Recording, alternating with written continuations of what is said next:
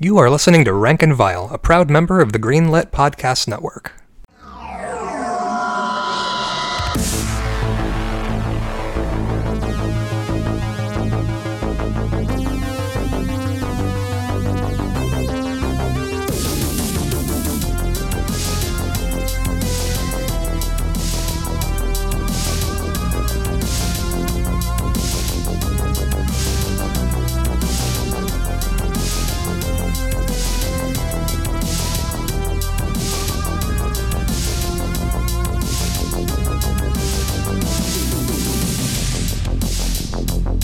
Hey guys, welcome to Rank and Vile, the podcast where we are ranking every single horror movie ever made. And on this episode, we are joined by author Matt Wallace. Ryan, I'm thrilled to be here. Can I just say that? This is my favorite horror podcast. An absolute thrill to have you on. I, I, I feel like with Rank and Vile, we've been looking at ditch diggers from like across the high school cafeteria for a while, being like, ah, oh, geez, those are the, the those are the cool guys. They're the ones that do the cool now, stuff. Now I want to know which lunch tables we're separately sitting at, because I don't feel like either of us is at the cool table. I don't think that's a thing. No, yeah, no.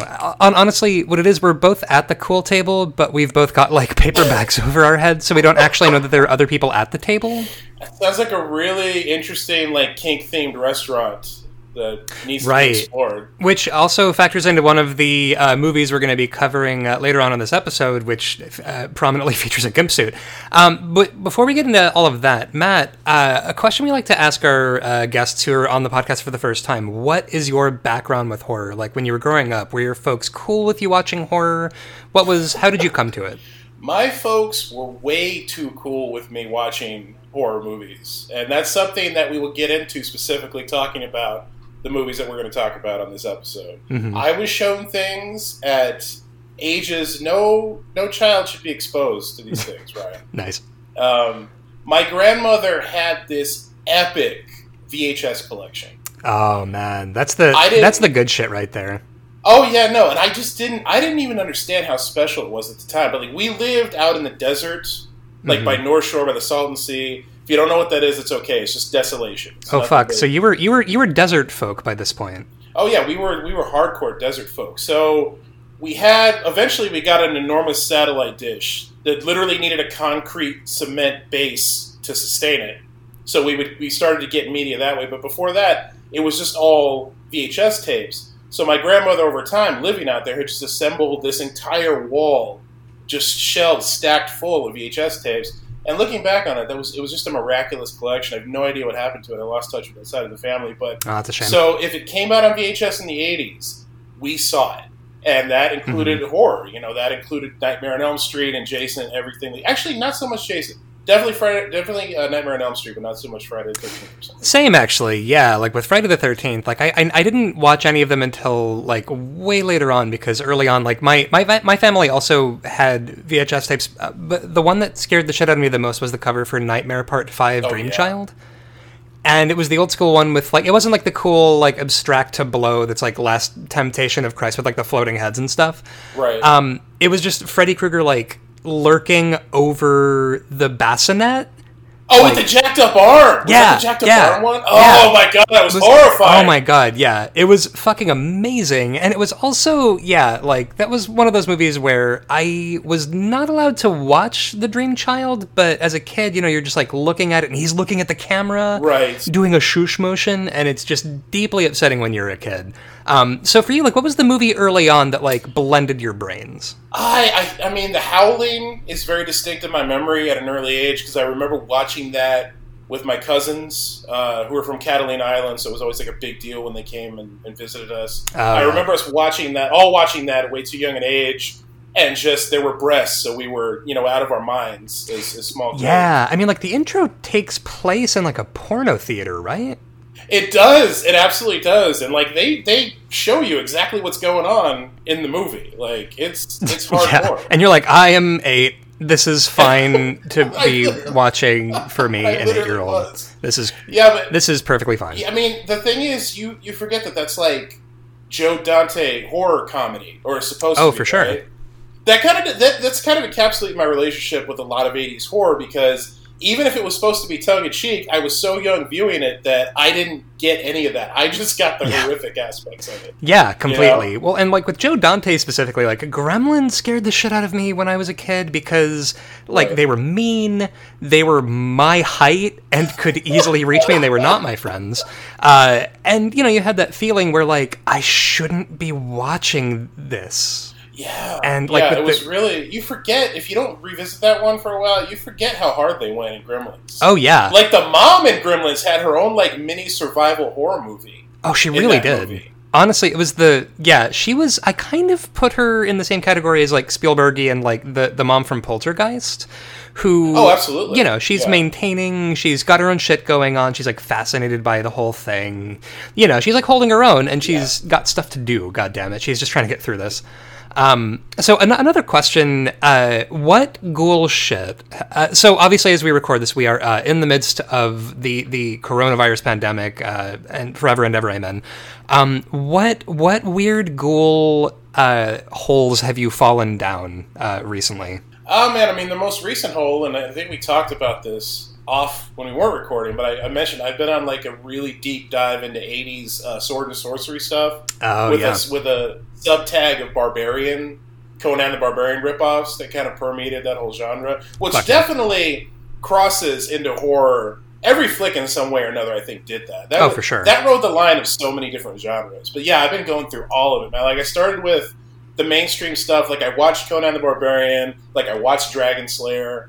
Which is still a fucking awesome movie, by the way. Like, yeah, I, I mean, it's called Dragonslayer. If you, oh man, dude, seriously, like you, that's that's one that has to go in your brain because I hadn't watched mm. that since I was a kid, and it holds up so well from like almost every aspect. Like oh, there isn't there isn't even any like yeah, there's nothing cringy or like rapey about it, which is very rare for for eighties sword and sorcery movies. Sadly. Oh yeah, for sure. Well, especially because if it's like capital B Barbarian, you're thinking of like Tarnsman of Gore yeah, a little yeah, bit, where it's absolutely. just like that that aspect is just front and fucking center, you know? And I feel like if you're expecting it almost. You kinda, yeah, you kind of have to be. And I mean, it's just, they mm-hmm. deconstruct that to such a level that it, it almost, it, you you kind of become numb to it in a way. Not in just that it's so horrific you eventually become numb, but they take it to such a place where it's so absurd. It's sort of mm-hmm. like how... Um, uh, Man, I'm blanking. How can I blank on the name? Uh, Verhoeven. It's kind of like how Verhoeven makes his violence so cartoony oh, that yeah. you almost stop reacting to it on a, on a level of watching violence. Well, yeah, for sure. And especially with Paul Verhoeven, you know, you're he sort of... These aren't even actual bodies for him. Yeah. Like, they're just sort of a canvas for Paul Verhoeven to explode. Yeah, and it, it just... It, it goes beyond the membrane of being horrifying and just being so ridiculous at that point. And it's... It, yeah, yeah, just completely fucking gonzo. Um, Barbarian films, I almost have this thing where... I, I think it's the, the Italy connection for me, where it's not a one-to-one, but I feel like the sword and sandal movies of the nineteen seventies are like the giallo film right. to later on like Barbarian films versions of slashers. Like it provided the foundation of the thing, and then later on, you know, the sorcery movies just kind of took that and took it as far as they possibly could.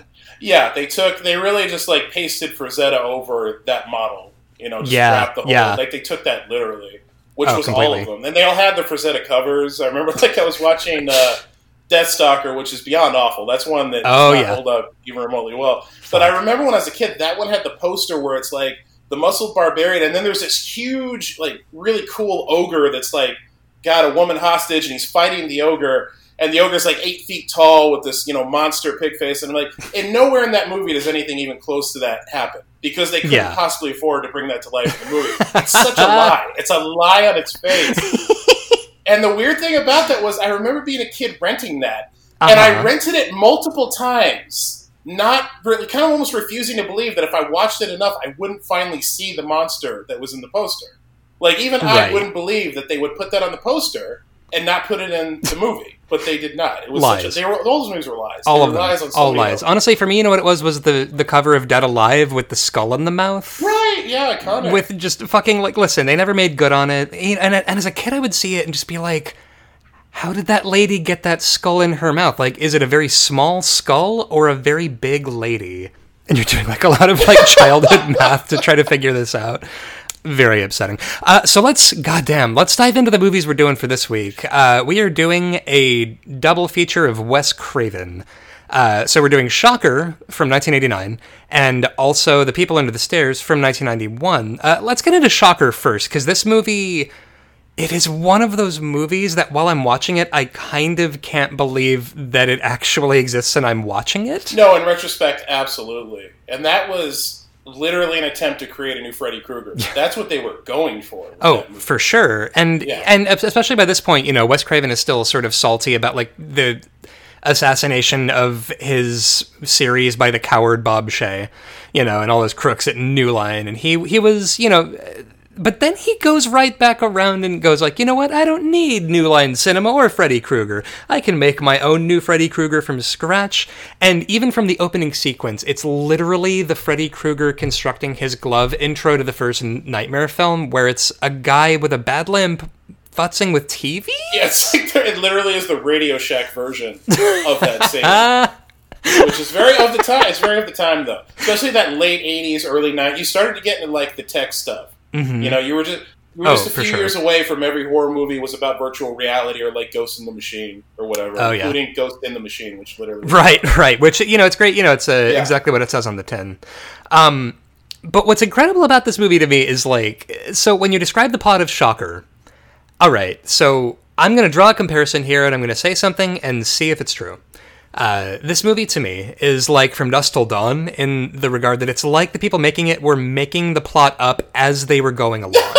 Like, you you write it on paper, right? And you look at it and you're like, From Dusk Till Dawn, like, okay, so there's these brothers and one of them's creepy and they kill someone, but then they go to a bordello and then there's fucking vampires that pop out.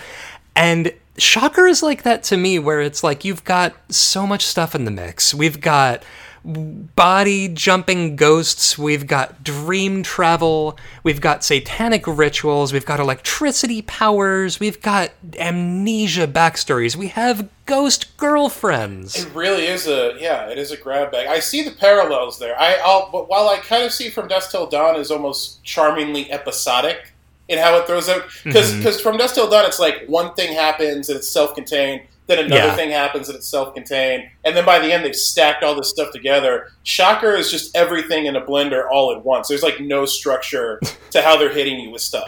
Yeah. It's like you said. It's like, yeah, yeah, by the way, ghost girlfriend. By the way, you can dream travel. By the way, you can also travel between televisions. It's just, yeah, yeah, it's important to diversify. Honestly, the more I think about it, From Dusk Till Dawn kind of sounds like a D and D campaign. Like, they're just, it's just, like, plot stuff popping up, and the, the D M is just trying to throw them curveballs just to make sure that the players don't know where it's going. So the plot of Shocker, all right, so we start out, at, there is a guy, he wears a lot of hats. He is a serial-killing T V repairman named Horace Pinker, played by uh, the immortal Mitch Pileggi, who uh, I knew entirely as Walter Skinner. Right. As every, as most people did. Yeah, just the the X-Files connection, which is, I love, by the way, the online contingent of people that really wanted to fuck Skinner. Like, I, I remember back in the day, like, there was a Yah- Yahoo, like, Usenet thing with, like, the, the Walter Skinner uh, estrogen brigade. Wow. Um, and they were out here. Like, it was just women who really wanted to touch Mitch Pileggi's bald head. And God bless them for it. I mean, he's he is really hot as Walter Skinner. Um, so Horace Pinker, who is basically... Mitch Pileggi tries. No, no, okay? I give Mitch Pileggi all the credit in the world. Like, he's there. He's present. Yeah. Like, he's he's going for it. He's this visible. Isn't, this isn't like, you know, I had to pay the mortgage or keep my SAG card. This is mm-hmm. like, this is a shot I have at becoming Robert Englund. You know, he knew oh, that. Oh, for sure. He knew what was going on. He's a working motherfucker. He understands the game. So a working actor. He's in there doing everything he can with that character. And it, he hits moments. He really does hit moments within that thing. Oh, I, yeah, I think. yeah. Yeah. No, definitely. And especially, like, he'll he'll get a line occasionally. Like, a lot of the dialogue in this is sort of like a uh, Malto meal bag cereal Freddy Krueger dialogue from one of the later films. Because, obviously, you know, as Nightmare went on, Freddy is just he sort of became Bugs Bunny. Yeah, a parody of himself, really. Oh, yeah, yeah. I mean, like, Freddy's Dead, The Final Nightmare, which, by the way, I fucking love that movie because it's one hundred percent just, like, the franchise eating its own legs and just self-detonating. I deeply love that movie. I, I, I have a complete unabashed love for yeah that. yeah completely Ra- Rachel Rachel Talalay is God. Um but with Horace Pinker, like, you, you know, he'll he'll do a, a line reading where, like, he'll bite a guy's fingers off and sort of, like, goon for the camera and be like, finger looking good. And he's It's a lot, you know? Um, so when we start off, he's like, uh, Horace is like killing a family, and there's a local football player named Jonathan who is, I would describe him as Himbo Prime. Like, he is just, he's he, John. He's well-meaning, dumber than soup. He is doing his best. He is horny all the time, and he has no idea where he is. I will never come up with a description for anything better than that, or more dead on. No, no play, played by the eternal Peter Berg. Oh, yeah, he's here. Is for his part trying as well, albeit I'm not sure as hard. Uh, but trying in his way. No, but I mean, hey, that's one of those things where I, when you really look at, if you really want to deconstruct Shocker from like a screenplay craft standpoint, mm-hmm. they did not give him a lot to work with. In no, no, no. Like, he's literally a, a, a white dude football player named Johnny. His name might as well have been Johnny America. Like, he's that generic. Yeah. Way. He's a vehicle yeah. for things to happen to. Yeah, yeah, exactly. Like, he he is the bland vanilla ice cream upon which you can sprinkle some Mitch Pileggi. And what's incredible to me also is that he looks like he's wearing a Party City costume labeled white guy parentheses with hair. um, and he... And it's great because you get these scenes of him, it's it's a lot of Wes Craven dialogue where, like, you know, he'll be at football practice and he is confused and erect and, like, looking at his girlfriend who's sitting off in the bleachers.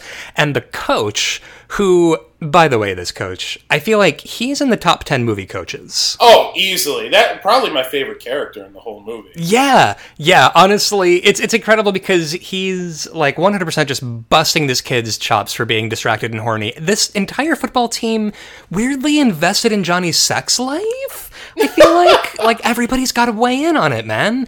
Uh, it's it's weird. It's it's incredible. Um, this movie does put a lot of weight on this kid to carry the film. It does. It absolutely does. And it's not it's not the role that you're going to hang. Uh, it's not the tentpole. It's not a tentpole character. Oh no. It's not. No, it's no, not really no. a support strut for this thing.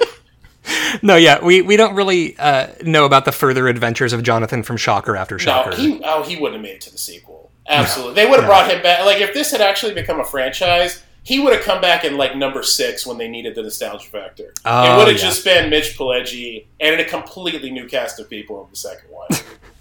Yeah, absolutely. And even Mitch Pileggi, I'm I'm kind of... You, you remember how in um, Nightmare on Elm Street Part two, initially Robert Englund was like, according to New Line, like, asking for too much money or whatever, and, and Bob Shaye in the Bob Shaye voice was like, fine, fuck him, we'll, we'll find someone else and put him in a rubber mask. Freddy Krueger could be anybody, whatever. And then they brought on some dude on set, and he was just, like, doing Frankenstein motions. Right. And they were like, oh, maybe we had something special with Robert Englund. Yeah, that's, that's, a, that's a very... That, that is a very... eighties kind of mentality before you realize actors mattered. Really. Like, they were still hanging on to that B movie conceit of, like, ah, you put anybody in the fucking rubber suit. What difference does it make? yeah. Yeah, who gives a shit? Roger Corman. Um, honestly, I just picture uh, everybody on Shocker, like, off camera yelling at Mitch Pileggi, like, more like Robert. Do it more like Robert would do it. Like, he's just, he's working so hard to make this work. The romantic leads in this film, I Do not. What is her name? Allison is Allison. the is Peter Berg's girlfriend, played by Camille Cooper, who I remember most from a uh, Digital Pictures live action C D ROM game in the early nineties. I am fascinated. Tell me more about this right now. It starred Corey Haim. Uh, I believe it was called. What's it called? Double Trap.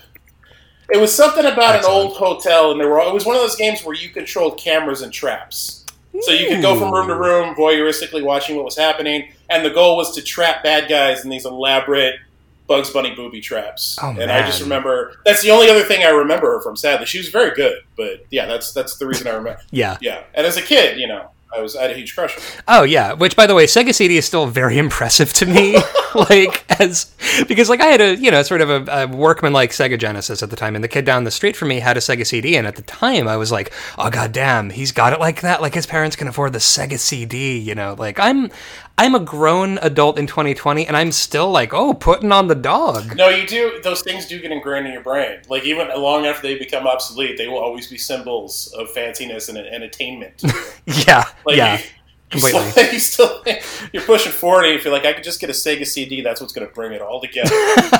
Yeah, like one of these days, I'm going to turn it all around. I'm going to make so much money I can buy a Sega C D and a Betamax. I'm going to be the fucking coolest guy in Los Angeles. I'll get a thirty-two X add-on for my Sega C D. Fuck. Uh, so, all right. Okay, so this... So Johnny and Allison, the thing is, these actors are both doing their best. I have had more chemistry with a meatball sub. Yeah, for sure. Than they, than they have. They look like they just met that morning. They did. They did. And... I don't know if there was an age disparity. I don't know if I don't know how old yeah. Peter Berg was at the time. You know, this is this kind of tracks into another thing that when I was younger always confused me about that movie. Mm-hmm. They don't really make it clear how old Johnny is in the beginning. they like don't. Eventually, I parsed out that he was in college and a college football player, right? Yeah, like, that was the point. Yeah, honestly, I thought for sure he was in high school, like. You know the thing with high school students where they cast actors who are like thirty-five and they're like, yes, I'm Johnny seventeen. Absolutely, and that's one of the reasons it's confusing because he looks like he's in his thirties, but then he also lives yeah. by himself in a cabin in the woods. Right. Well, you know, so, he's a he's a very rugged sixteen-year-old, thirty-five-year-old. That's what was really confusing me. I was like, if because it looked like he was in high school. I thought that's what there was. I'm like, if he's in high school, why doesn't he live at home? With, why does he live by yeah. himself in a cabin in the woods? Why? I wanted that level of independence for myself. I was more asking these questions from an investigative standpoint. I was like, mm-hmm. how do you get the cabin in the woods being a kid in school? Because I want that. And with the with the lazy oh, yeah. boy. The lazy boy. The lazy boy. That was the dream. You could eat as many Hostess fruit pies and drink as much Mountain Dew as oh, you yeah. want in your lazy boy. Santa can't see you. God isn't there. It's just me and my underwear eating W W F ice cream bars. You know, the old school ones. On yeah, the yeah, with the on the side. Yeah. Yeah. Honestly, like, that's the thing is also, this movie is so late eighties excess to me. Like... It's somehow so much more less than the sum of its parts, but also more than the sum of its parts for just being an example of why eighties horror at this point had no clue what it what it was going to do with itself. It needed to die. Like, this movie was throwing everything in a blender and putting a Megadeth cover of No More Mister Nice Guy oh, over the top oh, of it. The song, the song was so good, though. Oh, How could man. you not love this song? What do you mean I'm not Alice Cooper? And that was and, and that was the tagline, too. No More Mister Nice Guy was the tagline. Yes. The tagline was yes. also the title of the signature track for the movie. I forgot about that until oh, right now. Oh my god, that was the tagline. But that's my question, why is that the tagline? Who was like, oh, I think this Horace Pinker guy's pretty nice. I don't know, like I'm used to... I'm used to... No, no, no more Mister Nice Guy.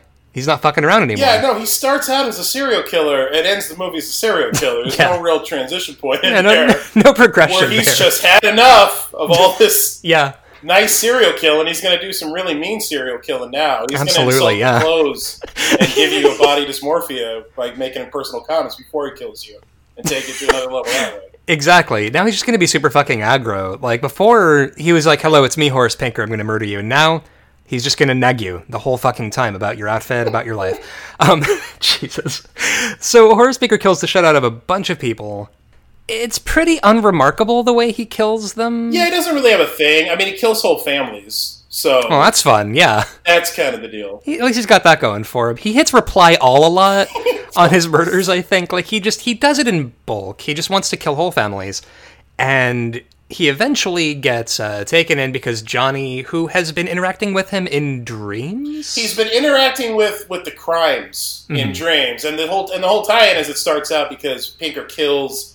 Johnny's family. That's how he becomes involved. Right. But before he kills Johnny's family, Johnny sees the killings and is actually there, present uh, yeah. for the killings, and can interact with Pinker in dreams, in the dream state, even though he isn't really there. Mm-hmm. Which I don't Which. remember if that was if there was like if that actually happened or it just happened for him. But he couldn't out he couldn't like alter the outcome. It wasn't like a Bran Stark thing. He couldn't go back no, and yeah. change anything. He just saw things that were going to happen from an active standpoint in the dreams.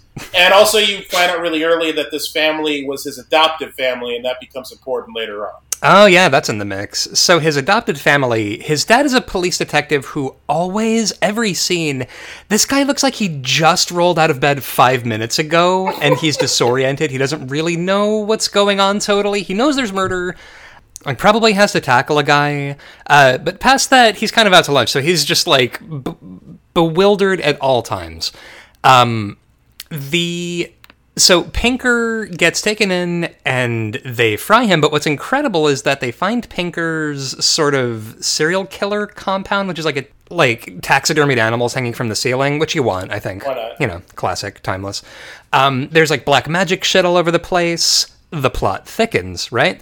So you're like, okay, well, it's the late eighties. We're still kind of easing out of the satanic panic by this point, but there's still some fucking juice left in that puppy. I think we can still get something out of that. Yeah, it felt very much like they were, almost like they were trying to predict the next thing. Yeah. You know, it's like, producers are like, you know what's coming next is these these kid Satanists, these D and D players mm-hmm. who worship Satan. They're out here. They're going to start going electronic, man. They're going to start, not quite digital, but analog electronic. That's what's coming. You know what, though? That kind of tracks with a lot of the extremely online people I know and the people I'm friends with. So what we've learned is that the producers of Shocker were prophets. Yes. They were actually right about everything. Yes. They they completely, they predicted everything. They were the Cassandra of shitpost culture. Although, side note to the side note here, um, I love Wes Craven with my whole heart, and I think he's my horror dad. Um, Definitely. He's, he's wonderful. But... you know, he was so tender and so thoughtful, and this is the guy who did fucking Last House on the Left somehow, but also, I don't know, like, it's incredible. Here's my question, all right? So, my partner, Christina, uh, once asked me, like, what do Sean S. Cunningham and Wes Craven possibly talk about as friends? Right. Like, what was the... because, you know, in terms of levels of thoughtfulness... Wes Craven, everything he does has, like, five layers. He's an ex-divinity student, and he's got all of the stuff that he wants to talk about. And, like, yeah, you know, like, when I was designing Freddy Krueger, I chose red and green because the eye can't really process them together. And, you know, he's just... everything is sort of planned out and thoughtful. And Sean S. Cunningham and the entire Friday the thirteenth franchise is like, what if a guy, he get you with a axe, and he jump through a window this time, go, ah, you know? And it's like, every new movie is like, what if the big guy, he on boat now with knife guy, and jump through with an uh, axe. And, you know, and I feel like Wes Craven is always doing something. No, absolutely. Wes, I, I, I would call Wes an artist uh, without hesitation. Very thoughtful. He, uh, mm-hmm. and, I, and I agree with that sentiment. I've, I have always thought of him as like my cool horror uncle. You know, that's For where sure. it comes from with that. But yeah, they were... and I wonder if that ever bugged him or if it just rolled off as the whole the whole kind of Jason mm-hmm. versus Freddy thing. Oh, yeah. Even though they really have nothing in common with each other from any thematic sort of angle, other than they kill young people. Like, that's the one unifying theme. But other than that, they're completely right. Different. Yeah, I, I don't know. I don't know if he just waited for Cunningham to like finish describing. Oh, this is how we're going to kill him this time, and then he would say a bunch of thoughtful stuff, and Sean would just be waiting for him to finish so he could tell him about the next kill idea that he had. And they weren't. Yeah, yeah, like, wow, you're really going for, like, a Sins of the Father thing here, and you know, he's like, he's trying to go with it, and then Sean S. Cunningham's like. Yeah, so anyway, so on this one, we stabbed Kevin Bacon through the throat from under the bed, and that's, like, the depth of fucking thought we're working with here. I don't know what you want. No, I, I just want a podcast where Wes Craven intellectualizes Sean Cunningham's kill scenes. Oh, yeah. And tries yeah. to give them context and, like, existentialism. That's awesome. You know what it's like? Is it's like the uh, on N X T, when they were starting out, there was, like, the meme about how Regal on commentary would try to give descriptions of moves that, you know, try to elevate them. And it's like, you see, the, the terrifying thing about the worm is that when Scotty Too Hearty does it, he builds up the centrifugal force of the worm so that when he drops that chop on you, he's gathered. You know, he's just, he's giving as much yeah, information. I was going to say, that was a sick Regal impression. That was impressive. Thank you. Thank you, thank you. I, I've never attempted it before, and I'm terrified that I'm going to listen back to it and be like, oh, I'm deleting that well, shit. Well, that makes it that makes it like, even more impressive, Ryan. That was, that was stunning. Jesus, I, Regal's, Regal's perfect. So, so, all right, so he gets fried. Executed, Pinker. Yes. Yeah, yeah. He's, he is, he is a, a cooked hot dog. They do the whole bit, right, with the electric chair, but then things get... a little hinky, because before he gets dragged out to get uh, put in old Sparky, he, for some reason, he got like a big T V put into his tiny, tiny jail cell. He requested it, if you'll remember. This is a this isn't amateur uh. outline, all right? This was a tight screenplay. It is made clear yeah. that that was his one request, is he wanted a television right. in his death row cell. Commentary. So that didn't just come out of nowhere, all right?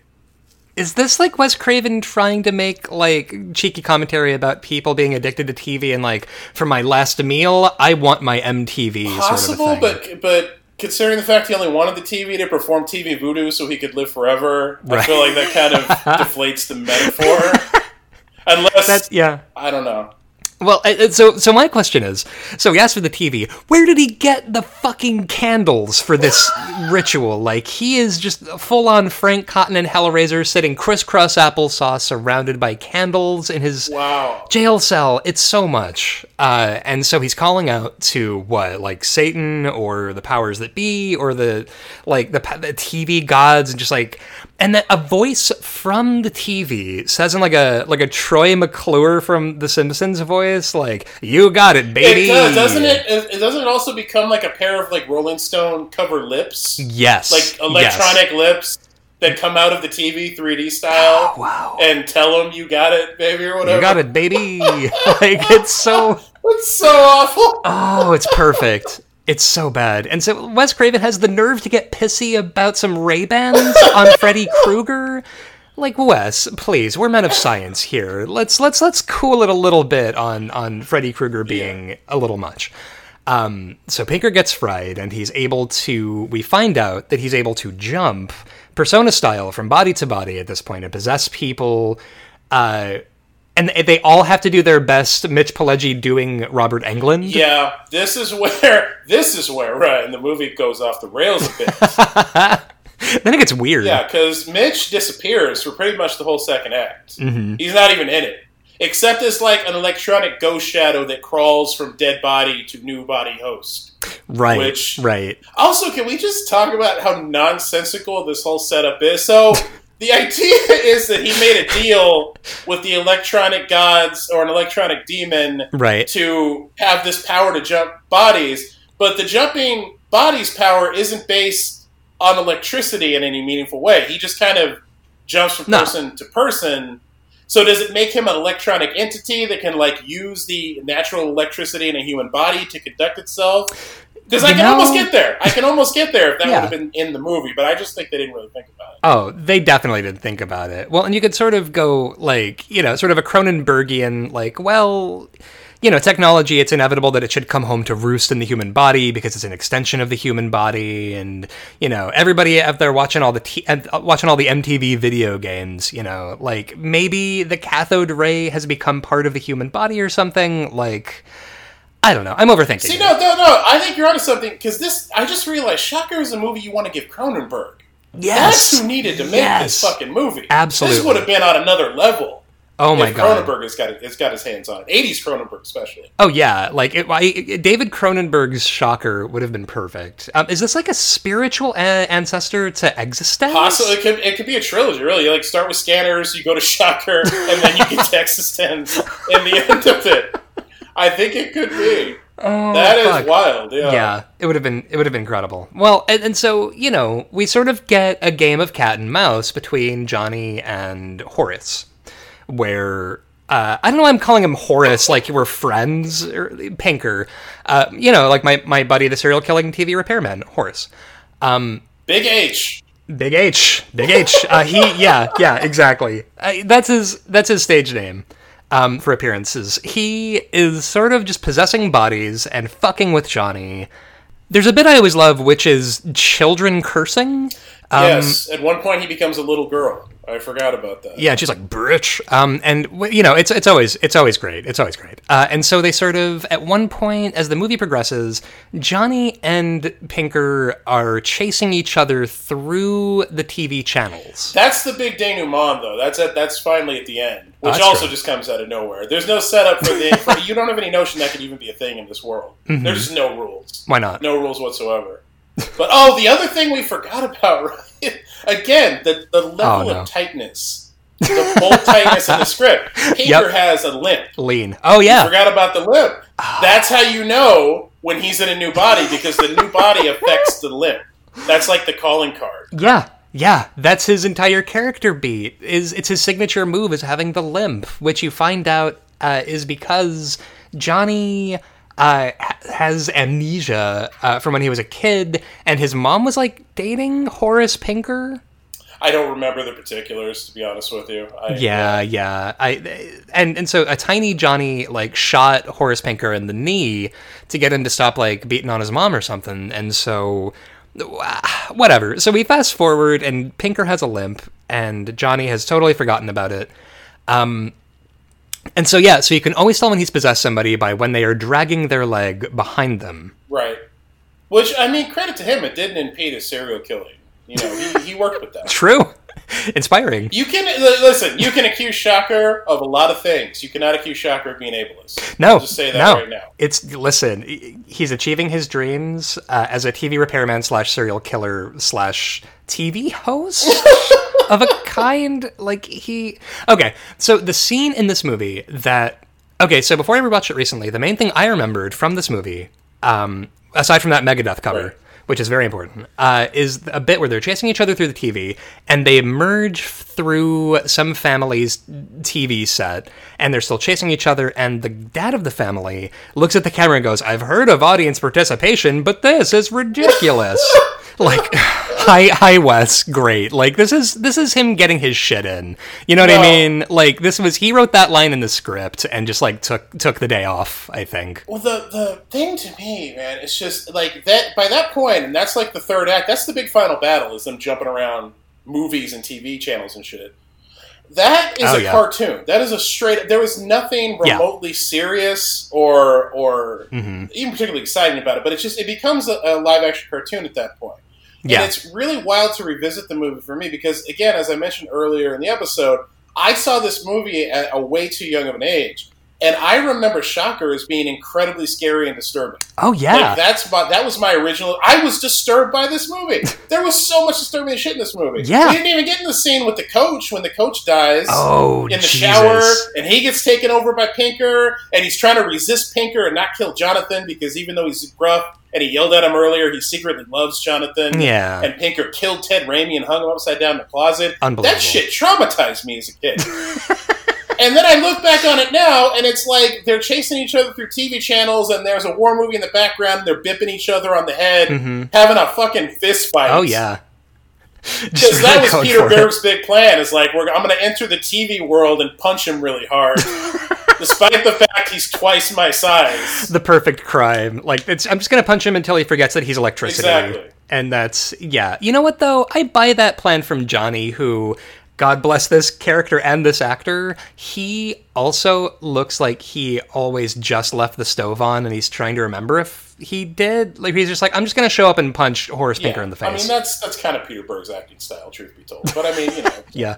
Honestly, like, in terms of horror chops, this movie does have some genuinely upsetting beats. It does. It's disquieting. It has disquieting moments. I, I still feel a little disquieted about it. I don't know if that's that's the nostalgia I attached to it or that first experience. Mm-hmm. But there's some generally, genuinely eerie stuff in there. We didn't even get into the whole ghost girlfriend thing. Oh, like, boy. Pinker kills his girlfriend at one point. She comes back as a ghost. And yep. he's not even happy about it at first. He's freaked out, which I appreciated. I appreciated the fact right. that he wasn't immediately happy to see her. He's just like, oh, fuck, it's, un- it's the undead. Cut her head off. You know, like it was a reaction you could understand because she had been brutally murdered and here she was all of a sudden acting all calm and whatnot. I mean, yeah, like, well, especially because she, uh, that girlfriend, I feel like the movie, it's sort of an informed love that the movie is like, so anyway, they were crazy about each other. They've basically been married. Nuts, nuts about each other. And that's what makes it even better when he's just like, through the rest of the movie, like, get the fuck away from me, you weird ghost lady. Yeah, it's it's a lot.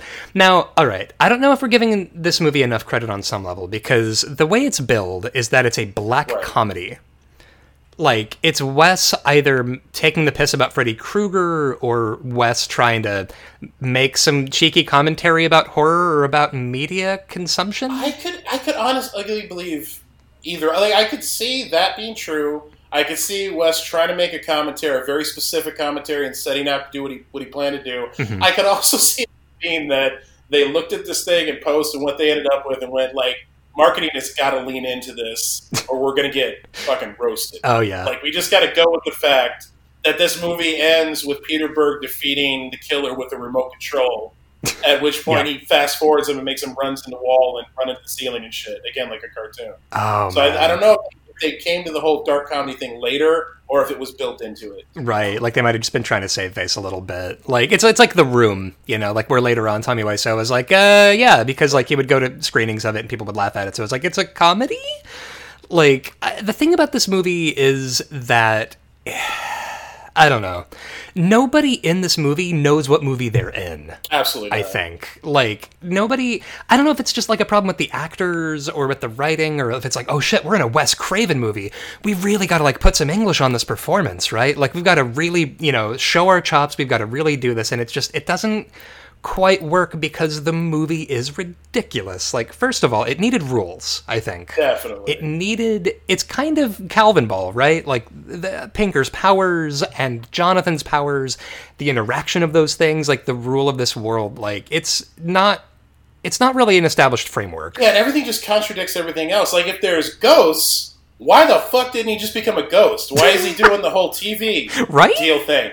Like, did he eventually... I don't remember if they... Because they, they do interact, though. Pinker... Yeah. So Pinker, post-death Pinker, electronic specter Pinker, interacts with the ghost girlfriend. So I always wondered, like, why didn't he see her and go, oh, fuck, that was an option? Why didn't anybody tell me I could just come back as yeah. a ghost? Yeah, like, that was... I've, I've I spoiled for the electricity package. Like, I'm a third of a Freddy Krueger. I could have just, like, signed on and yeah. clocked in. I could have just... Um, I it's a lot of stuff. Like, I almost wonder if it's like a, the thing I did in life is the thing I do in death now. It's like, I was a T V repairman. That's my backstory. And, you know, it's like with Freddy Krueger, you know, he, according to different, like, backstories, he was like a janitor or a custodian or a lawn guy or just general blue-collar worker. He's not coming out with a mop to kill people. You know what I mean? Like, he doesn't have custodial nightmare powers. No. Pinker being an electricity demon, like... Yeah, yeah. But, I mean, it is a movie called Shocker. It has that cover and that tagline and Dave Mustaine.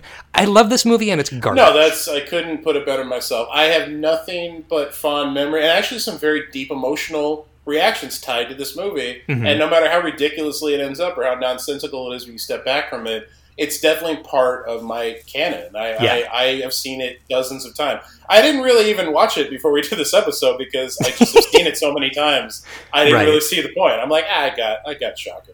Mm-hmm. Well, I, yeah, I, I think you were right to do it, especially because like so much of the movie is like, is it a good movie? Absolutely not. Is it a great movie? Yes. Uh, yeah. Like it's so much the thing it is, and and it's yeah, yeah. I fucking love this movie. Do you want to rank this movie? We can we can try. We can certainly try. I don't even yeah. know where you where you put it at the end of the day. To be honest with you. Like, which what's the context? Yeah, well, it's because it's either number one or for horror value, where like you're getting as much horror shit crammed into this movie as possible, or it's at the bottom of the. I I, I don't know. I don't know. All right. So looking at the list right now, I'm okay. I'm gonna ask a silly question. Which is a better horror film, Shocker or Saw at number one hundred two? I mean, I'd have to give it to Shocker, man. I'd, I'd yeah. have to do it. I know I'd probably, I know I'm probably going to get hate for that. If maybe it, maybe it's a generational thing. Oh, sure. But, you know. You know what, though? I don't I don't see a lot of people caping for Saw, so you know what? Fuck it. Fuck Saw. I don't give a sh- I don't give a shit. Slot it in there. Yeah, Make some yeah. history. I feel I feel I feel good about that. You know what though? I feel like I've seen that movie so many times, and it's one of those movies that it's completely joyless. And I feel like Shocker, it may be wrong about what it's doing, but it is never in doubt. You know? No, every, yeah, absolutely. It has the it has that self confidence that counts for a lot, I think. And everybody's there. I mean, we we, we talked about that, but like mm-hmm. everybody showed up for that thing. Like they're they're in the moment. They think they're making something huge, and you oh, can yeah. tell, and they're going for it. Yeah, absolutely. Yeah, everybody involved in this was like swinging for the fences. Um, so looking at the list a little bit, at number fifty, we have Tammy and the T-Rex, which is... All right, so which is a better film, Tammy and the T-Rex, about a an animatronic T-Rex that gets possessed by the ghost of a teenager, or Shocker from nineteen eighty-nine? I, you know, I have to go Tammy and the T-Rex just by benefit of the of the T-Rex. T-Rex yeah. wins. It's good. It's a good T-Rex. Yeah. It's a good prop. Yeah. It's a prop so good that they literally built a movie around having gotten access to a prop. Which I respect. I get that. Coming from an indie film oh, background, yeah. I totally get that. It's like, we have these resources, what can we make around them? You know, it's the right. old school Robert Rodriguez, El Mariachi mentality. It's like, oh, I, have yeah. a tur- I have a turtle and a bulldog and a guitar case. let's tell a fucking story. Yeah, exactly. I'm a rebel without a crew. I'm not a rebel without a giant animatronic T-Rex. So, you know, like we, we can, yeah, yeah. So I'm going to switch it up a bit. At number sixty-five, we have Mulholland Drive oh. from nineteen ninety-nine, um, which is a better movie, Mulholland Drive or Shocker? I mean, Mulholland Drive. Yeah, yeah. yeah. I, can't go there. I feel like David Lynch will find out if I speak ill of Mulholland Drive, and he won't mm-hmm. care. That's oh, no, he no. won't give a fuck. Yeah. He'll be perfectly nice about it, but it's like, well, you know, there's room enough for all kinds of folks. As long as you're not watching it on your fucking phone. every every fucking time I watch, like, something on Shudder on my phone, I can just feel him hovering over me and being so sad. Every, every time. Every time I watch anything on my phone, yep. I, I think of David Lynch, as is only right and fair. Yeah, yeah, I think so, too. We've, we've disappointed him. So looking down the list a little bit... Uh, at number sixty-nine, nice. We have Creature from the Black Lagoon. No, classic. Yeah, yeah. Um, I feel like I want to give the edge to Creature. Kind of have to. Kind of have to. Like, I love that whole series. Mm-hmm. You know, I could, I could, yeah, I could go off on that whole thing. Yeah, it's perfect. So yeah, that's that's. I definitely Creature. Creature gets the nod there. Yeah, and you know, it spawned a generation of monster fuckers. So true. Nothing, nothing, nothing bad about that. Um. So looking at the list a little bit, okay, in terms of slapstick horror, at number seventy-seven, we have Re-Animator. Oh, man, another classic. Yeah, God, that's... So, yeah, so I feel like I want to give the edge to Re-Animator just because... Because I feel like Re-Animator is a movie that is more purposeful about the weird gonzo slapstick horror shit it's doing. Like, Shocker is also completely fucking nut bars, and I feel like Shocker ends up doing that where Re-Animator goes for it. Oh, yeah. yeah. Like, Jeffrey Combs knows what movie he's in. Like, he's he's showing up every day knowing exactly what he's doing. And Mitch Pileggi, God bless him... He's trying. He's not dead. No, yeah. Like, he's... God bless him. He's... Yeah. So I feel like I want to give the edge to uh, Re-Animator. All right, I'm going to pitch an idea. Sure. I'm going to say something that might be blasphemy. Um, at number eighty-one, we have the movie Phantasm. Oh, man. I kind of want to give the edge to Shocker, and I'll I'll tell you why. Shocker is actually a movie in a way that... And I love Phantasm very much. Um, it is... ninety percent atmosphere. It's like a Potemkin village of a horror movie, right? Like, it's got, you know, all of the actors are clearly visible. Uh, there are effects, you know, but it's you've got the cool score and all that stuff, but it's it's not a movie. Yeah, it's more like a horror snow globe, like a really beautiful one, but...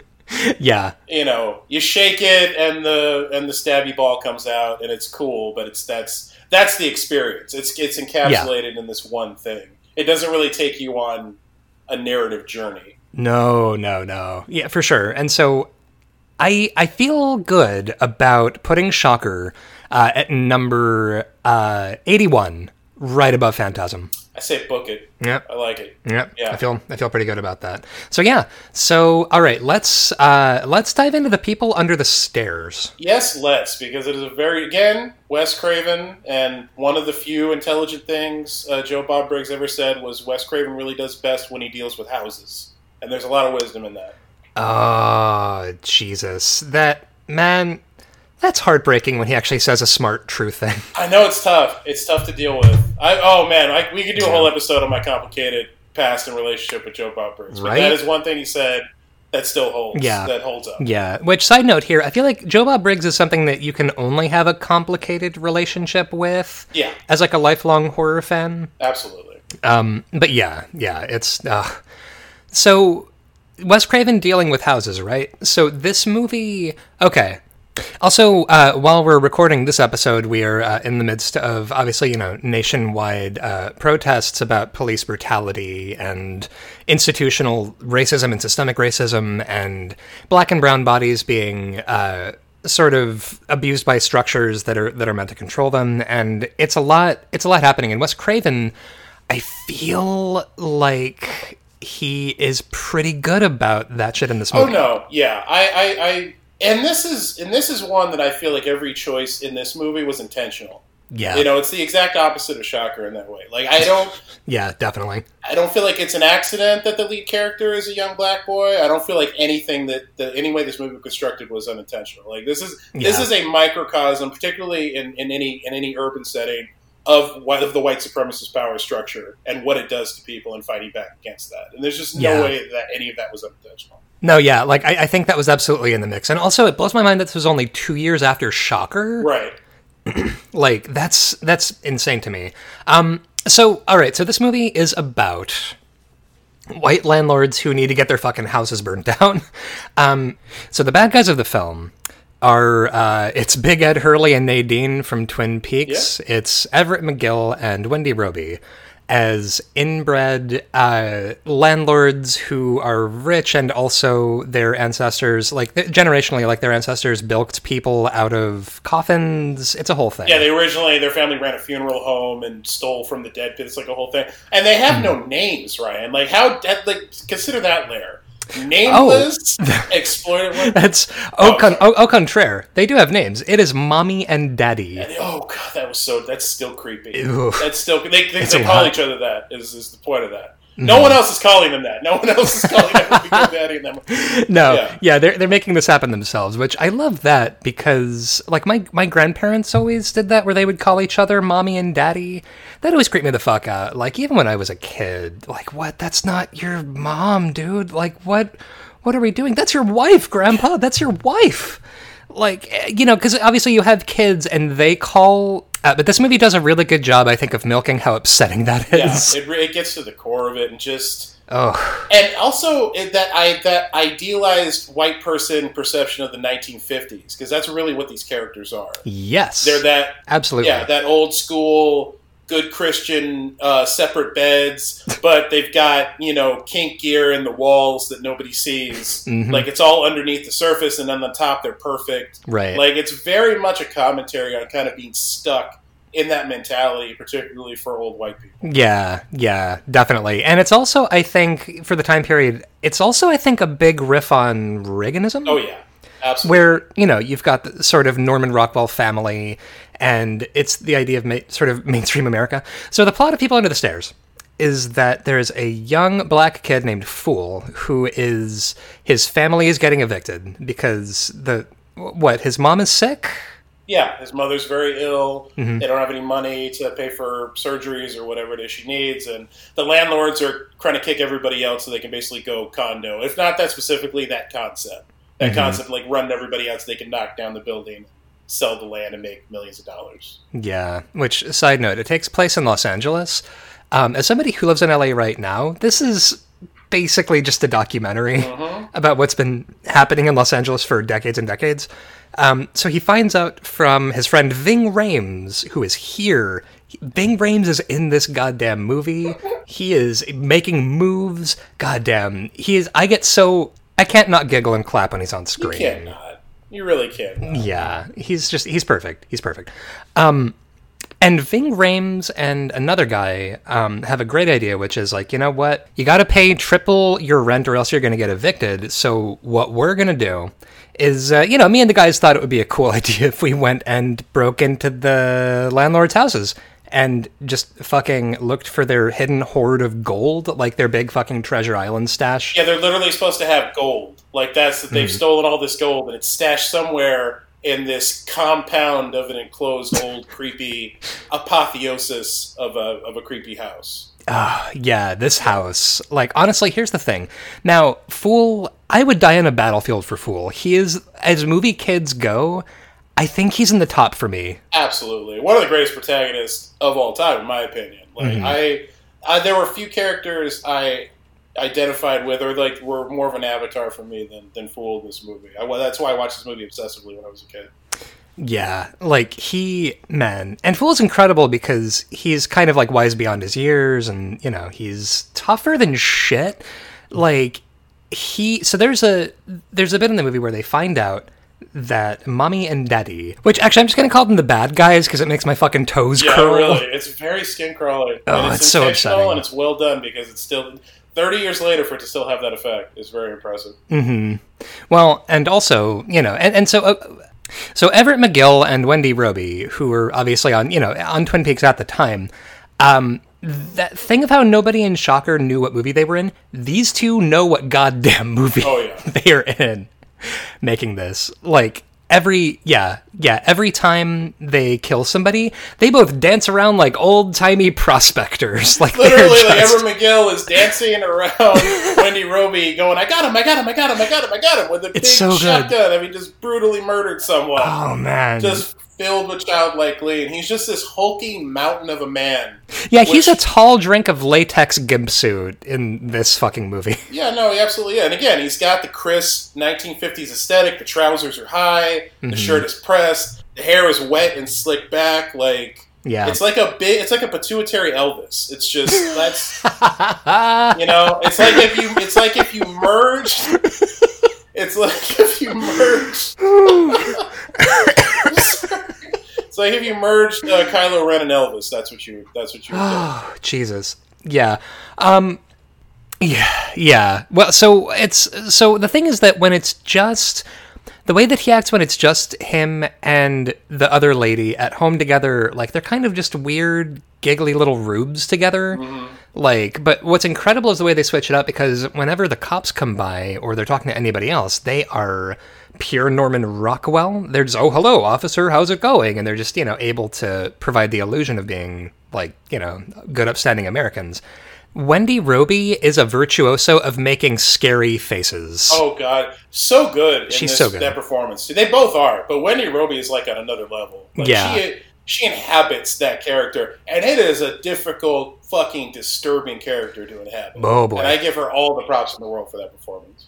Definitely. I, and it's like kabuki almost. Like, I think the only other performance I can think of that this reminded me of was Amanda Plummer in So I Married an Axe Murderer. Oh, yeah. I can totally see the parallel there. And the actresses, yeah. too. Sim- similar styles with that kind of character. Yeah, yeah, yeah, definitely. And she... So what we find out in the movie is that uh, this family, the Robesons...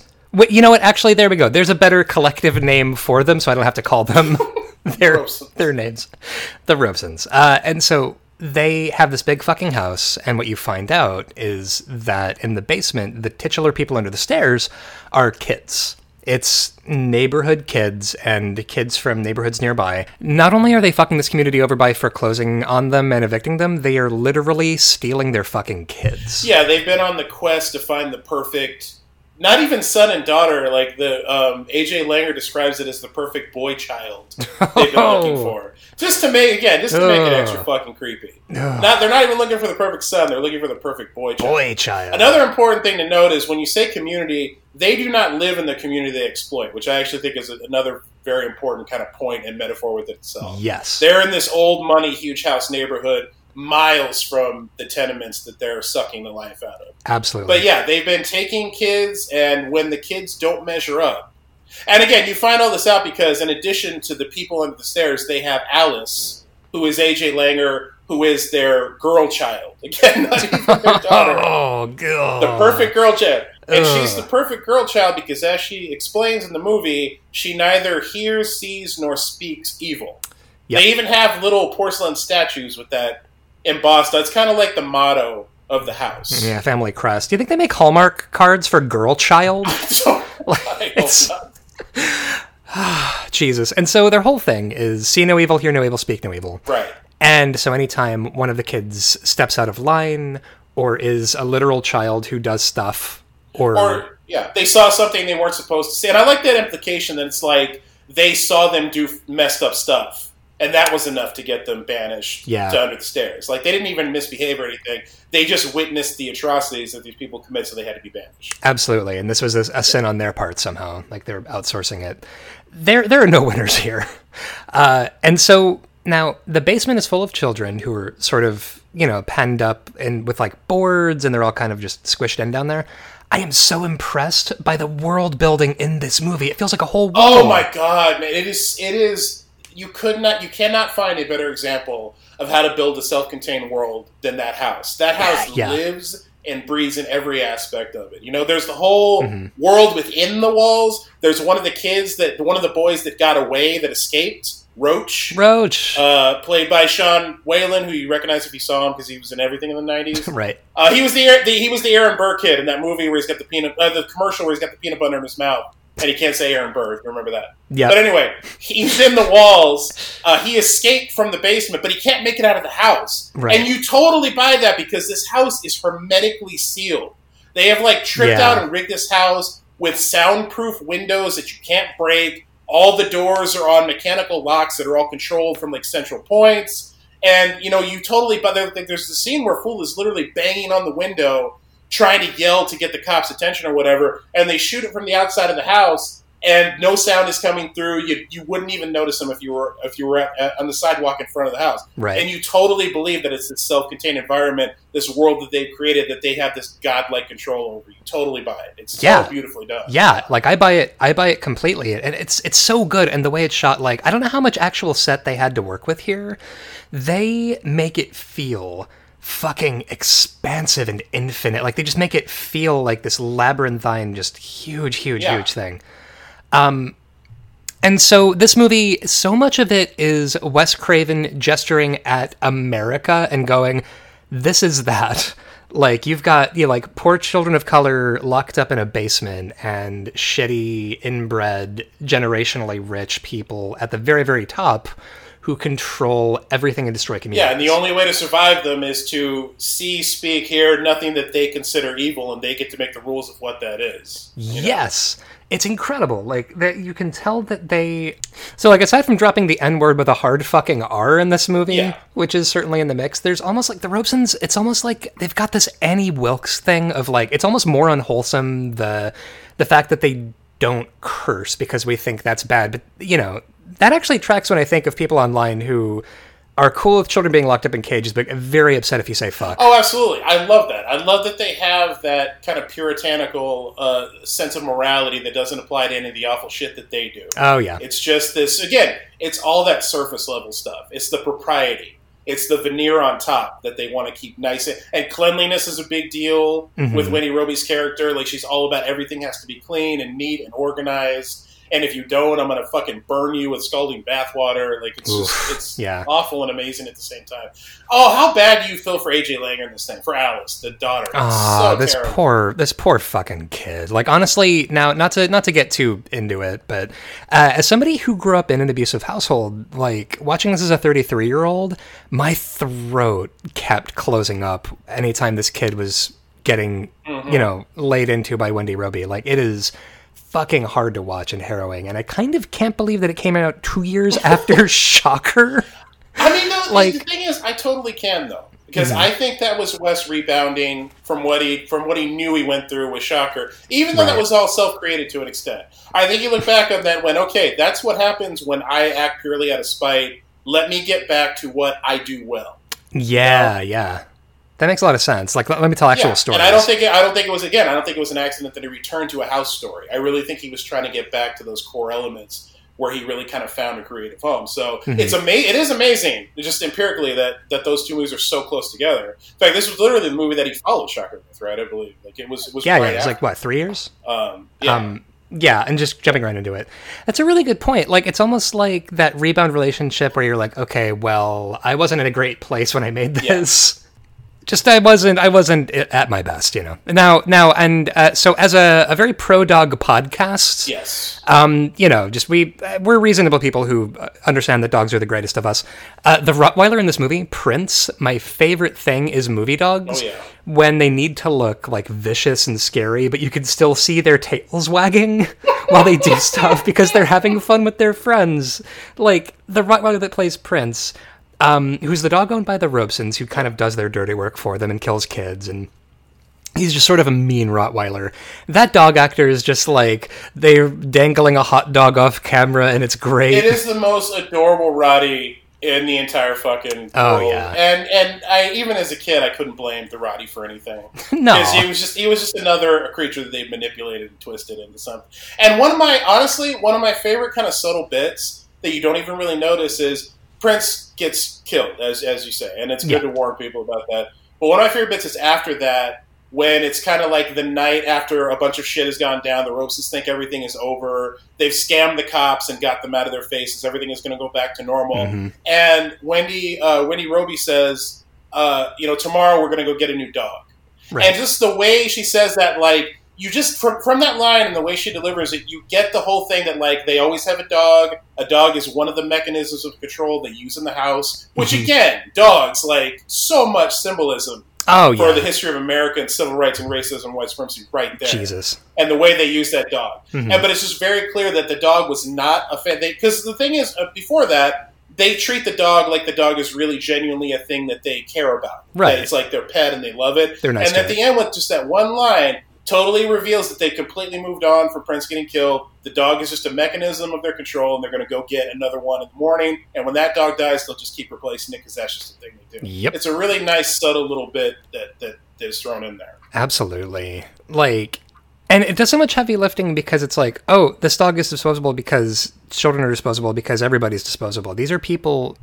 It's funny because, like, dogs have a weird relationship with people who are sort of predatory or abusive. Like, you know, it's like the Nazis. You know, you get like, oh, sure, so-and-so might be a Nazi, but he loves right. his dog. And it's like, it this completely destructs that, like, no, no, this dog is a useful tool to these people. They don't actually care about anything. Like, even terrible people who like their dog, it's like, no, they like the dog because the dog does what they want it to do. Yeah, it represents, it's what the dog represents. It's not any kind of meaningful connection to a living creature. Exactly, exactly. Like, so Prince, uh, Fool tricks um, Ed Hurley into Father, excuse me, yeah. Father Robeson into stabbing Prince, and it's it's upsetting. It's terrible. Um, they try to do it as tastefully as you can kill a dog in a movie, which is almost an impossible thing to do. Mm-hmm. You don't really see it. You just you think the uh, Everett McGill thinks that he's killed Fool. He has. I'm not laughing at the dog part. I'm just remembering dancing. The other thing we haven't really covered here is that whenever McGill in this movie goes into hunter mode within the house, mm-hmm. he gets a leather gimp suit, head to toe, zipper mask,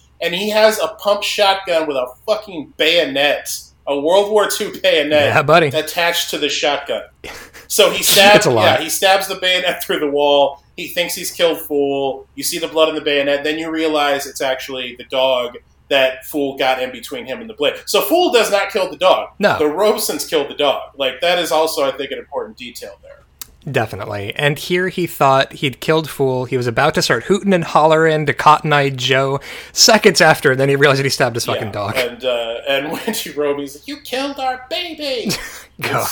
Yeah, my baby! So like, Wendy Robie, it, she deserves a Lifetime Achievement Award for this fucking movie. So, legitimately. It's legit. So I will stack her performance, and that movie against anything that was nominated at the Oscars for Best Supporting Actress. Period. Yeah, like she she knows she knows what she's about, and so it, it progresses. Um, Allison realizes that she's not actually their kid, and they stole her just like they stole every kid. And Fool reveals that to her because they formed a bond by this point. Fool mm-hmm. comes back for Alice. Which is one of the... I mean, that's the thing. Like, we need to hit on that, too. Fool escapes the house. Yeah, he gets out. He's the only kid to ever escape the house. He gets away, end of the second act, end of the third act. He's gone. He's safe. They're never going to find him. They don't know who he is. They don't really know his name. He mm-hmm. can disappear. He comes back to the house to get Alice. Like, how fucking heroic is yeah. this kid? He... To voluntarily yeah. sneak back into the house. He sneaks back into the house that he'd already escaped from. He's like, Fool is the greatest of them. Like, so he, he comes back.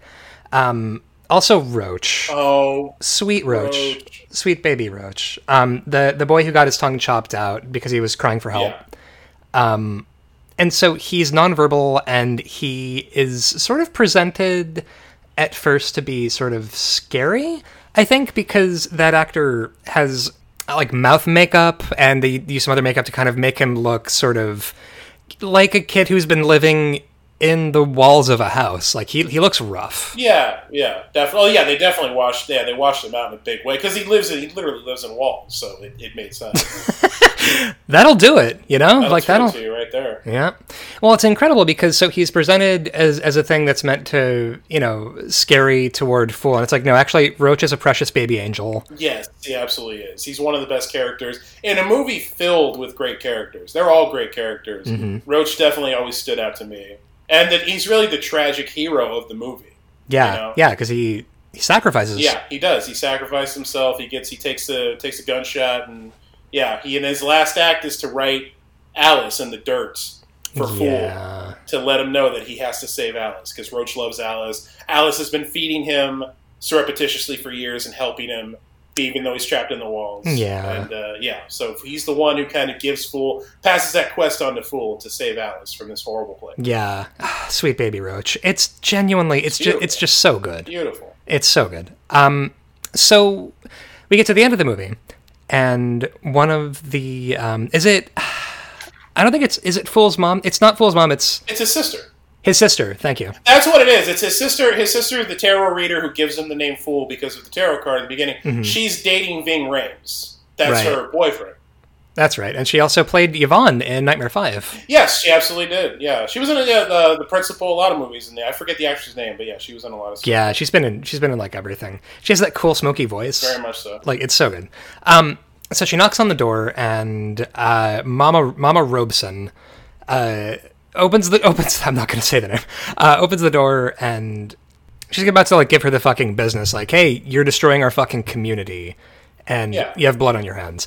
And you know, so Mama Robeson slams the door, and then she opens it again, and she's about to drop another N-bomb, and then realizes that basically her entire fucking constituency of like tenants uh, have shown up en masse. Oh, yeah. It ends with a protest, right? It, it ends with a with fucking protest. protest. Uh, like, this movie, like, they burn the fucking building down. Yep. And it's great. Now, this is a movie.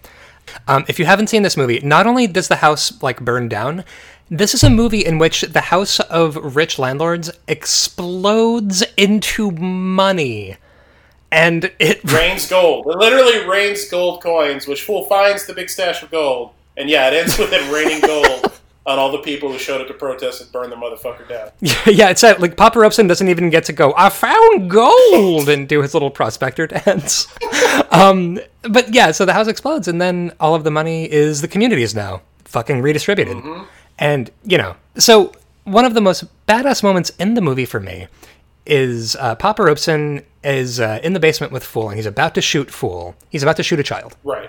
And he says, kiss your ass goodbye, and calls him boy, which, Jesus Christ, thanks, thanks, Big Ed. Yeah. We had, had to fucking take it there. And then, at the end of the thing, the tables have turned, uh, and Papa Robeson is surrounded by explosives, and sco- and Fool has the shotgun. And Fool tells him, which, by the way, the power of a small child saying, I'm done fucking around. Oh, yeah. It's so good. It's so, so good. good. Oh, my God. So I love this kid. Uh, and so he...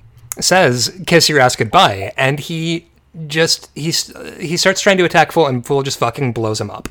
Yep. Uh, so anyway, it's a feel-good movie. Yeah, no, hey, like, if, you're, if you are at Fool's age watching that, like, you are roaring oh, yeah. for Fool by the end of that day. He is everything you wish you could be, mm-hmm. and will never get to be at that age. Absolutely.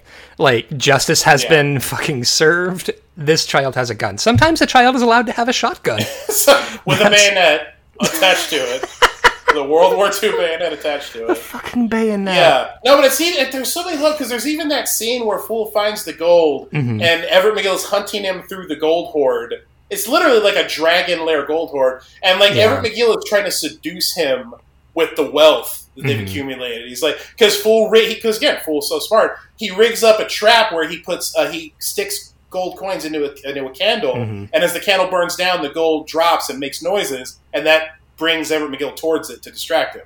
It's yeah. a great, great trap. But as that's happening and Everett McGill's he- hearing it, he's calling out to Fool and hiding, and he's trying to like convince him to embrace it. He's like, oh yeah, you're letting it slip through your fingers. I do that all the time. And, like, Fool just yeah. rejects all of this bullshit. And there's just, so, like, there's white supremacy, there's capitalism, just fucking everything is is is microcosmed in this house. Every America yeah. is just microcosm in this house, and it's still as relevant today as it was in nineteen ninety-one. I tell you what, and it's, you know, Papa Robeson being like, if you just sell all of your friends out, you can share in the wealth that I have. Exactly, that's exactly what it is. That's the scene, and just yeah. the kid going, nah, fuck you. Yeah, like it's absolutely not. Ah, uh, I just love this goddamn movie so much, and it's one of those movies that I don't know why it's kind of not talked about more. Like, I kind of get it because it was in that dead zone between like nineteen ninety and nineteen ninety-six, right? For horror movies, like it was, you know, the eighties had ended, and then nobody really knew what was going on anymore until Scream happened. I feel like it kind of gets unfairly forgotten about a lot, but it does so many different things, and it does them so well. Absolutely. No, I think it is that thing of just being caught in this weird transitional period where the eighties horror wave had crashed and rolled back, and then nineties horror hadn't really come in yet, and it just was... And, you know, it's the truth is it's about this uh, little black kid, Brandon Adams, who never... Like, he, he he was a child star that never really transitioned, you know, and mm-hmm. I think him being forgotten about is, is just is, is emblematic of this movie being forgotten about, you know? Yeah. In a lot of ways. Definitely. And he kills it in this so role. So good. He's so, so good. good. That kid was so talented, man. I remember him in a lot of stuff from, like, he was in Moonwalker. Like, they had him doing the Michael Jackson moves. Which, oh, you know, that's I don't get, right. He was, great. he was great, and I know Michael Jackson or whatever, but, like, he was sure. so good in, in that. You know, he could actually do it. Mm-hmm. Yeah, just being, like, a cool, like, Muppet who can actually do the moves. Yeah. Like, he's one of those kids that you look at and you're like, I will never be as cool as this literal child. Yeah. Live barely. Yeah, like it's it's a lot to it's a lot to live up to. All right, so looking at the list, um, god damn. Uh, so okay, so number seventy-three, we have Hellraiser. Uh, the the O G, yeah. Yep, first one, nineteen eighty-eight. Uh, so which which do we think is better, The People Under the Stairs, uh, or Hell or Hellraiser? Uh, People Under the Stairs, man. Just just all around, I gotta yeah. go People Under the Stairs.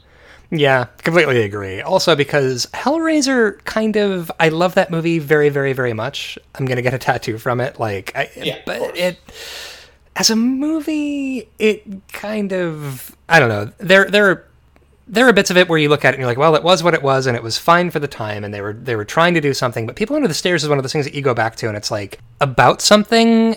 Absolutely. Like, I think, to me, it just comes down to the thing of like, I'll, I'll just say it, man, Hellraiser was not aged well. I'll just flat yeah. out say it. It was, it yeah. was revolutionary in a lot of ways for its time. Mm-hmm. I have a friend, Keith Rainville. He'll tell you a two-hour-long story about seeing that for the first time and just how fucking changed he was by it. Oh, and yeah. I get it.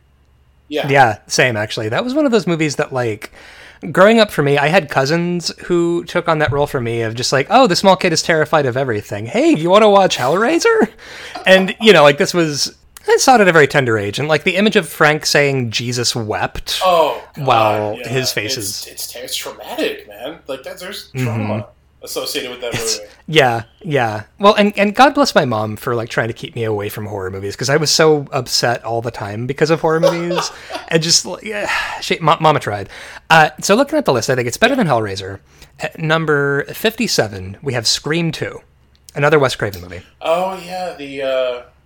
It's so weird. I don't associate the Scream movies with Wes. I don't. I don't know why it is. It just seems so, it's so removed from the canon of my childhood. Mm-hmm. It's well because it's it, well because it's kind of Kevin Williamson, isn't it? Yeah, yeah. Well, didn't Wes Craven? He was part of that franchise, though, didn't he? Produce it or? Oh yeah, no. He he he uh, he directed all of them. Uh, Kevin Williamson wrote all of them except for part three. Yeah. Oh no. So you're saying that's because it's more Kevin Williamson than it really is a Wes Craven. Is that the, is that the point? Yeah, yeah, yeah. Where it was sort of Kevin Williamson's aesthetic was all over it. Um, I think also they kind of needed each other because like Kevin Williamson on his own gave us Teaching Missus Tingle, right.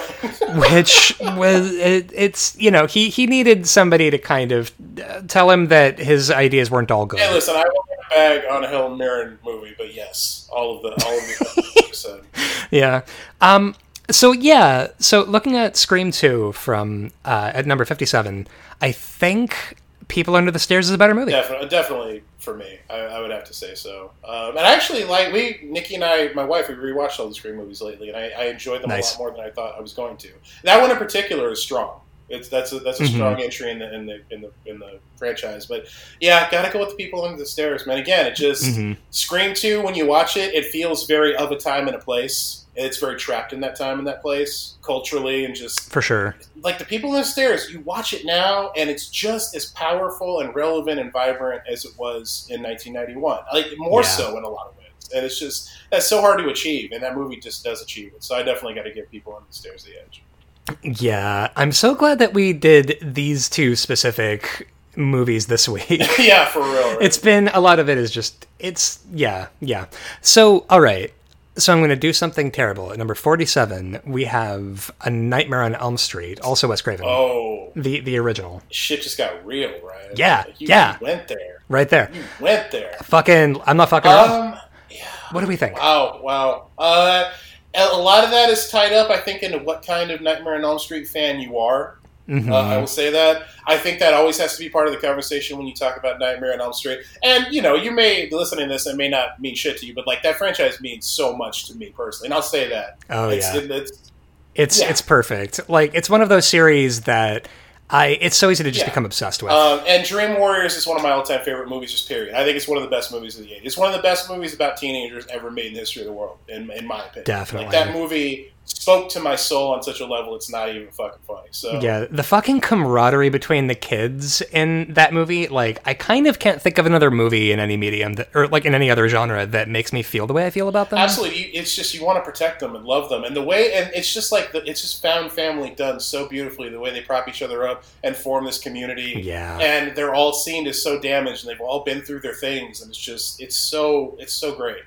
Um, yeah. I honestly I'm just gonna throw it out there. I think Dream Warriors is better than the original Nightmare. It is, that's that's that's kind of what I was trying to get to. I just got derailed when I brought up Dream Warriors. I could talk about that for hours. And just how yeah. that movie is all about how adults suck. Oh yeah. Kids are actually right. Yeah. But yeah. Well, and honestly, though, I feel like Dream Warriors and even O G Nightmare on Elm Street both kind of have the same thing with People Under the Stairs of the structures in place that are meant to protect you. Absolutely. Are not looking out for you. Absolutely. You can only depend on your fucking friends. You can only look at the person next to you. Yeah, I mean, well, dude, O G Nightmare on Elm Street, you've got her dad is the sheriff. Like, he's the man in the town. He can't save anyone. Nope. The kid hang, is hung in a jail cell. You know, like, it's it, it says... That's just Wes speaking on levels again. But yeah. anyway, to get to get back to the original thing, for me, for me, uh-huh. um, I, I I can let O G Nightmare on Elm Street go in favor of The People in the Stairs. I think it's an empirically better film, and again, has aged better than the original Nightmare on Elm Street has. I, I think. Yeah, yeah. definitely. I, I I think so too. And like, I still love it, but it's so looking a little bit up at number forty-five. We have Dawn of the Dead. Oh. Yeah, another deep pull. George Romero. Yeah, that's a that's a personal one for me. I, I, I met him really early on my L A journey and was very inspired by oh, everything man. he'd gone through. Oh man. Um, I don't. We've gone on so long. I probably don't want to tangent into that whole thing. But I mean, uh, just okay. So just very briefly, I have to. I have to. I have to pay our respects. So mm-hmm. uh, when I moved out to L A originally to to be a screenwriter in the movies and all that classical bullshit. I was so broke and starving to death that, you know, you couldn't afford to go do anything. Mm-hmm. And then me and my roommate found out you could go to L A Film School and see free screenings of movies if you just signed up online. Oh, shit. Like, it didn't cost anything. And they had Q and A's with the with the filmmakers. It was the most amazing. It was like full of finding all that gold in People Under the Stairs. But, but I yeah. got to take it with me. So one of the first ones we saw was whatever the current uh, Dead movie was at the time, and they interviewed George Romero after it. And he just encapsulated that whole stage of my life because he talked about being in development hell for twelve years mm-hmm. and how he was like at the end of the road and he was just trying to make money to leave his grandkids. And it was just an immensely powerful experience for me. So anything related to George Romero has a very personal connection for me. That's, that's yeah, agree. Although Romero specifically is sort of the original horror leftist to me. Oh, yeah, absolutely. He was like, a, yeah, he was a hippie. He was one of the oh, original yeah. hippies. He was, because you look at Night of the Living Dead, and, you know, sort of, I love that you could see the trajectory of his radicalization from his filmography, from going from, like, Night of the Living Dead to, like, Land of the Dead, where he's like, we must kill the rich immediately. Absolutely. No, it was, yeah, that, that, those movies tell such a story about his ideology from, from period to period. You know, yeah. and I'll flat out tell you, like, Nightmare, like, the, the original uh, Dead movie, that was all about, like, post-sixties, we thought we changed the world, and oh shit, it didn't happen. Like oh, it was yeah. all about that, you know. And it's it's so it's so interesting to view those in a historical context. Definitely. So yeah. So fuck. So Dawn of the Dead versus People Under the Stairs. Dawn of the Dead. Oh man, this is actually a really tough one because I, I actually still do do enjoy Dawn of the Dead quite a bit. Oh, me too, totally. I think that I think that holds up. It has a lot of the elements that People in the Stairs do in terms of relevance to where we are now. Mm-hmm. When you really well, and also it has to me this thing of like I want these people to be okay. Yeah, you know what absolutely. I mean. Like when you've got the two cops who are like husbands basically in Dawn of the Dead, they just love each other so goddamn much. And you know, when one of them gets bitten, the other one is so fucking tender and he's taking care of his buddy. And just yeah, Ken Foree just like facilitating date nights. Oh yeah, just so cool and like no no so ulterior good. motive at all. Just like trying to be just being a cool dude. No, yeah, you know? Like he's just trying to give his friends a nice time. Like you deserve this, please. Yeah. Dresses as a fucking waiter, mm-hmm. and then just like when he when he has that moment where he goes and he's just being by himself while they're doing their thing, right? you know, his buddy has been bitten and he's fucking dying, and yeah, that stuff is so powerful. Oh, and the scene where he, uh, when Tom Savini's gang is, is raiding the mall. Oh, yeah. And not even the scene, just the moment when he divests himself of everything he's acquired in the mall and puts back on his, like, SWAT uniform. Yep. That just always yeah. resonated with me. It's like he's leaving stacks of cash on the bed and the gold Rolex, and he's suiting back up. And, and just, just yeah. the, the symbolism, while that is so good.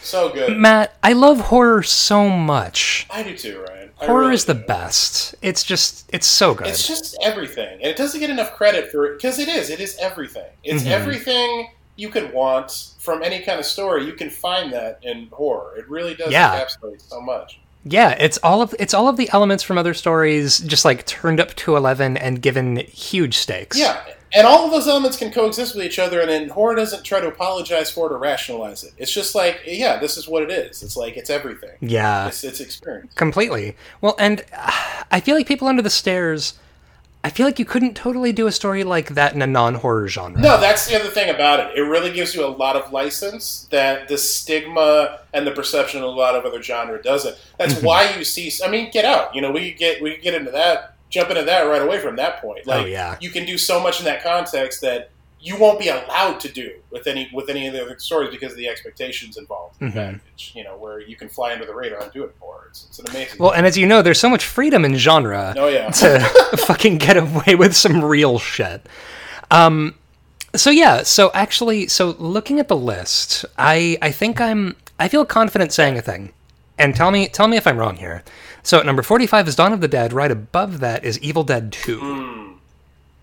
And Evil Dead two is a movie that, to me, was so fucking instrumental in terms of filmmaking, where it's just, it's Sam Raimi inventing filmmaking fucking techniques. Absolutely, absolutely. I give total credit to Evil Dead two. The, the thing that I will say is I genuinely believe, when you back away from it, Evil Dead two is more seminal than it is good. Yeah, right? yeah, yeah, completely agree. Like, it's not a, it's not a good movie. It's important, but it's not good. So I feel like it's in that for, by those terms, not as good as People Under the Stairs. I totally will will agree with that. Like, between the two, there's no question which I'd rather watch right now. Friday Night Test, yeah. So right above Evil Dead two is The Stepford Wives. Oh, the uh, the William Goldman. Oh yeah, yeah, yeah, yeah. yeah. The the the original uh, Stepford Wives. I feel like that movie is, I can't even believe I'm going to say this, I think Stepford Wives might be better than People Under the Stairs? I mean, it, it's, like, that's that story has a lot in it. There's definitely a lot more there than a lot of the other ones that we're talking about. Um, well, and also because, like, so much of it is, like, I R eleven in terms of, like, world building. Right.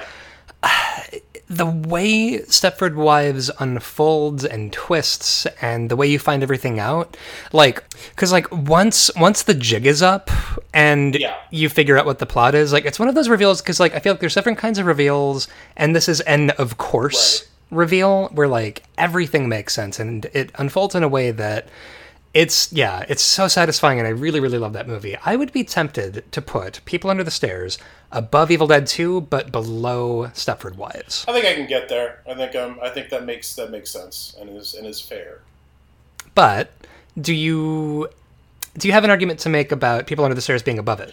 I mean, it, you know, you can get into subjective stuff all day. I um, I do feel like Stepford Wives has lost some potency, just viewing it in the lens of time, because it's mm-hmm. hard to come to that yeah. without knowing what step, what Stepford Wives are at this point. Mm-hmm. It's become such a such a cultural kind of touchstone and almost a parody of itself. Like, if you watch that yeah. update they did, it, it literally is a parody of itself. Oh boy, that fucking remake. It's like Starship Troopers levels of, we're just going to dial this all the way up. But at the same time, I I do remember seeing that for the first time, not knowing anything about it. And if you can do that, that's an immensely powerful uh, movie. Yeah. I can't even imagine being able to, like, watch The Stepford Wives and just, like... It makes such a difference. It makes such a difference. I, I totally see showing that to people who just already know all about the whole the whole trope and the whole story and everything, mm-hmm. and them not taking anything from it. But if you could go into that at the right time without all those preconceived notions and knowledge, it knocks you for a fucking loop in so many ways. Yeah, I, fuck, I fucking bet. So yeah, so I, I feel pretty good about putting uh, The People Under the Stairs from nineteen ninety-one uh, below Stepford Wives, but above Evil Dead two at number forty-four. I feel like top fifty of all time good good place for it. I feel, I, I think so too. I think so too. Uh, Matt, uh, where can our listeners find you on the internet? And now, this is also, obviously this episode is part of your uh, online tour. Do you want to talk about that? It is. We are, or will be, when this is released. At the time of recording, it hasn't even started yet, just to break kayfabe. No. But at the, when you oh, no. listen to this, uh, we, I should have just started my Join the Savage Rebellion tour, which is a totally online book tour that I'm doing, because the time of COVID, mm-hmm. I want everybody to be safe, so mm-hmm. I'm doing it all virtually. It's a, it's a book tour I'm doing in support of my debut epic fantasy novel, Savage Legion, which comes out on July twenty-first. And this is the second stop, Ryan. Second stop on the tour, because I just couldn't oh. wait to get to it. Oh shit, that's, that's, oh, I I feel genuinely really honored. So that's legit, that's, I just wanted to share that. Oh, that's honestly, now, and, and it's funny because when, so I've been wanting to have you on the podcast for such a long time that when the prospects of you being on came up, the question of like, wait, which fucking movie are we actually gonna do? But like, comically, I feel like if we're talking about like the footnotes that you and I have had for talking about the movies we've been talking about, I think we might have actually comprehensively covered the entirety of horror for the last fifty years. I was, like, Ryan, I'll, I'll tell you quite honestly, I've done a lot of podcasts in the last fifteen or so years, having started actually at the actual birth of podcasting. Oh, wow. I could sit here with you and record this podcast forever. I really could. Aw, that's, yeah, honestly, uh, this was, thank you, thank you once again so much for being on. It was just, and specific, specifically for doing these specific movies, like, I'm so glad we got to do this. Me too. Um, Rank and Vile uh, listeners, you can find us uh, as ever on uh, Twitter, uh, permanently and abidingly shitposting at Rank and Vile Cast. On uh, Instagram and Tumblr at Just Rank and Vile. If you have any movies that you really want us to talk about, or you maybe want to curse our fucking hearts for putting People Under the Stairs above Evil Dead two, uh, you're going to want to send that uh, over to Rank and Vile Cast at gmail. Yeah, uh, you're going to send that to Rank and Vile Cast at gmail dot com. Uh, but barring that, that is what all I got. Matt, once again, uh, thank you so much for being on. Thanks for having me on, Ryan. I really enjoyed it. Later, folks. Have a good week.